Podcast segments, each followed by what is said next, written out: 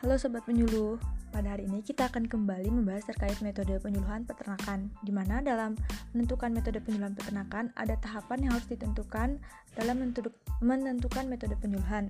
Yang pertama ialah mempertimbangkan pemilihan metode Hal tersebut diatur dalam Permentan tahun 52 tahun 2009 di mana di sana ada namanya tahap adopsi di mana tahap adopsi inovasi itu menyesuaikan dengan penumbuhan perhatian, minat, uh, dan nilai serta mencoba serta memutuskan. Selanjutnya ialah kemampuan adopsi inovasi di mana inovator harus mampu menerapkan sedini mungkin atau lebih awal kemampuan tersebut dengan kemampuan yang mereka miliki atau uh, penerapan akhir dan penolakan. Nah, jadi hal tersebut perlu ditentukan. Selanjutnya ialah sasaran, yakni pelaku utama dan pelaku usaha, di mana Tingkat pengetahuan, keterampilan, dan sikap sasaran itu perlu dipertimbangkan. Selanjutnya ialah sosial budaya yang mencakup dengan adat, kebiasaan, norma-norma yang berlaku, dan status kepemimpinan yang ada. Selanjutnya ialah jumlah sasaran yang hendak dicapai pada suatu waktu tertentu.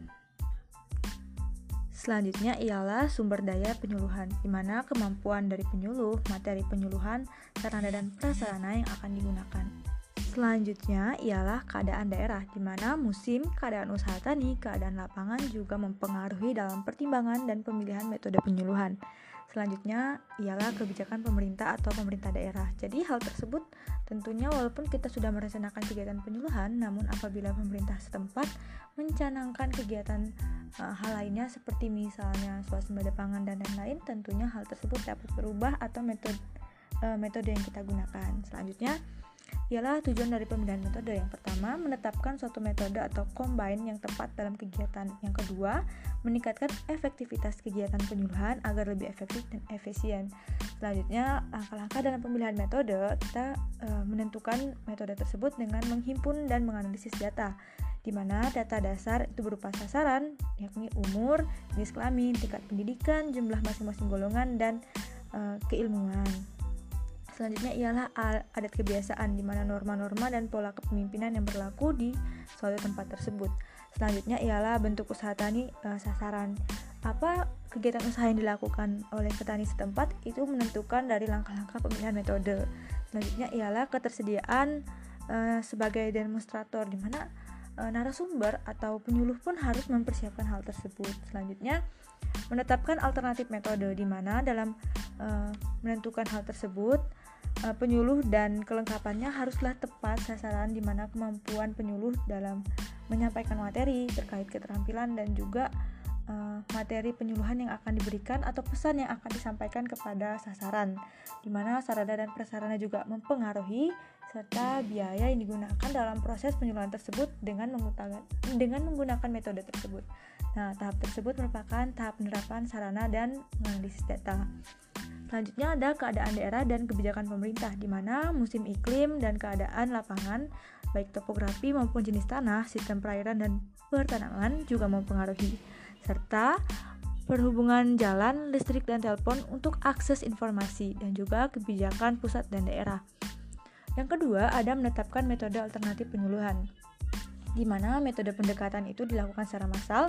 Tujuannya untuk menarik perhatian, menumbuhkan minat dan juga keinginan dari uh, sasaran utama ataupun uh, sasaran yang akan kita berikan informasi. Selanjutnya, ada metode pendekatan secara kelompok yakni memberikan informasi yang lebih rinci, detail dan juga sesuai dengan uh, teknologi yang akan diterapkan atau dipraktekkan oleh uh, pelaku utama di mana ini menggiring pelaku utama ke tahap menginginkan untuk mencoba dan uh, bahkan untuk menerapkan teknologi tersebut. Selanjutnya adalah metode pendekatan perorangan di mana berguna ke tahap mencoba hingga menerapkan karena hubungan daripada pelaku utama dan juga sasaran itu lebih dekat.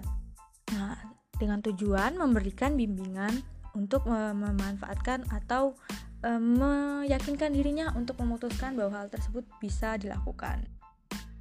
Nah, namun dalam pemilihan metode tersebut ada cara atau catatan yang mana pengalaman dan penguasaan dalam penyampaian materi maupun menentukan metode penyuluhan yang tepat itu juga dipengaruhi oleh pengalaman serta penguasaan uh, daripada uh, penyuluh itu sendiri. Selanjutnya ada tahap yang ketiga yakni menetapkan metode penyuluhan di mana dapat menggunakan satu atau lebih metode penyuluhan nih.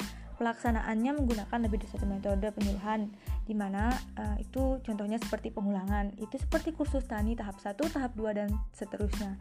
Selanjutnya ada berurutan di mana setelah melakukan kursus tani ada karya wisata, lalu ada perlombaan dan hal lain-lainnya. Selanjutnya ada combine di mana demonstrasi usaha tani dikombinasikan dengan lomba dan publikasi peserta. Nah, selanjutnya dalam menetapkan metode penyuluhan, kita memerlukan uh, mem perlu memperhatikan hal-hal tersebut. Yang pertama, dapat mengembangkan keswadayaan di mana keswadayaan masyarakat akan tumbuh dan juga uh, inisiatif dari masyarakat untuk gotong royong itu akan timbul secara mandiri di dalam diri pelaku utama dan pelaku usaha. Selanjutnya dapat menjangkau sasaran dalam jumlah dan mutu yang cukup di mana sasaran itu tepat waktu juga te tepat sasaran di mana mudah diterima dan juga dimengerti oleh sasaran, serta menggunakan fasilitas dan media secara efektif dan efisien. Uh, selanjutnya dapat menjamin keberlanjutan pelaksanaannya. Jadi secara kontinu uh, metode ini dapat kita gunakan dan juga memberikan dampak secara keberlanjutan atau jangka panjang. Selanjutnya yang terakhir ialah partisipasi partisipasi aktif sasaran. Jadi pelaku utama maupun pelaku usaha yang kita galangkan ini, metode yang kita gunakan ini mampu membangkitkan hasrat daripada uh, pelaku utama dan pelaku usaha untuk mengikuti kegiatan tersebut. Nah, sekian uh, terkait pemilihan uh, atau tahap dalam menentukan metode penyuluhan. Hal-hal tersebutlah yang perlu dipertimbangkan dan diperhatikan. Nah, ada inovasi baru yang harus disampaikan disebarkan untuk uh, petani di suatu wilayah. Bagaimana pemilihan media yang dipakai juga skenario atau desain media yang dipakai.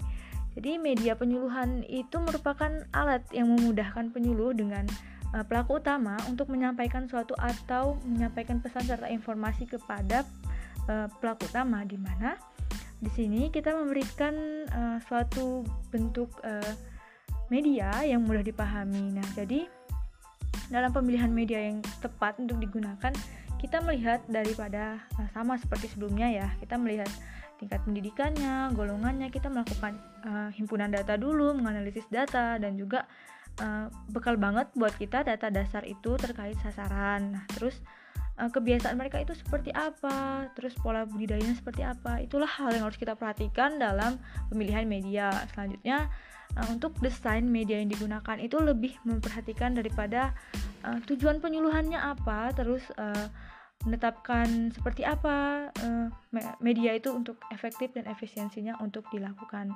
Mungkin itu terkait uh, pemilihan metode dan media penyuluhan. Uh, sekian dan terima kasih.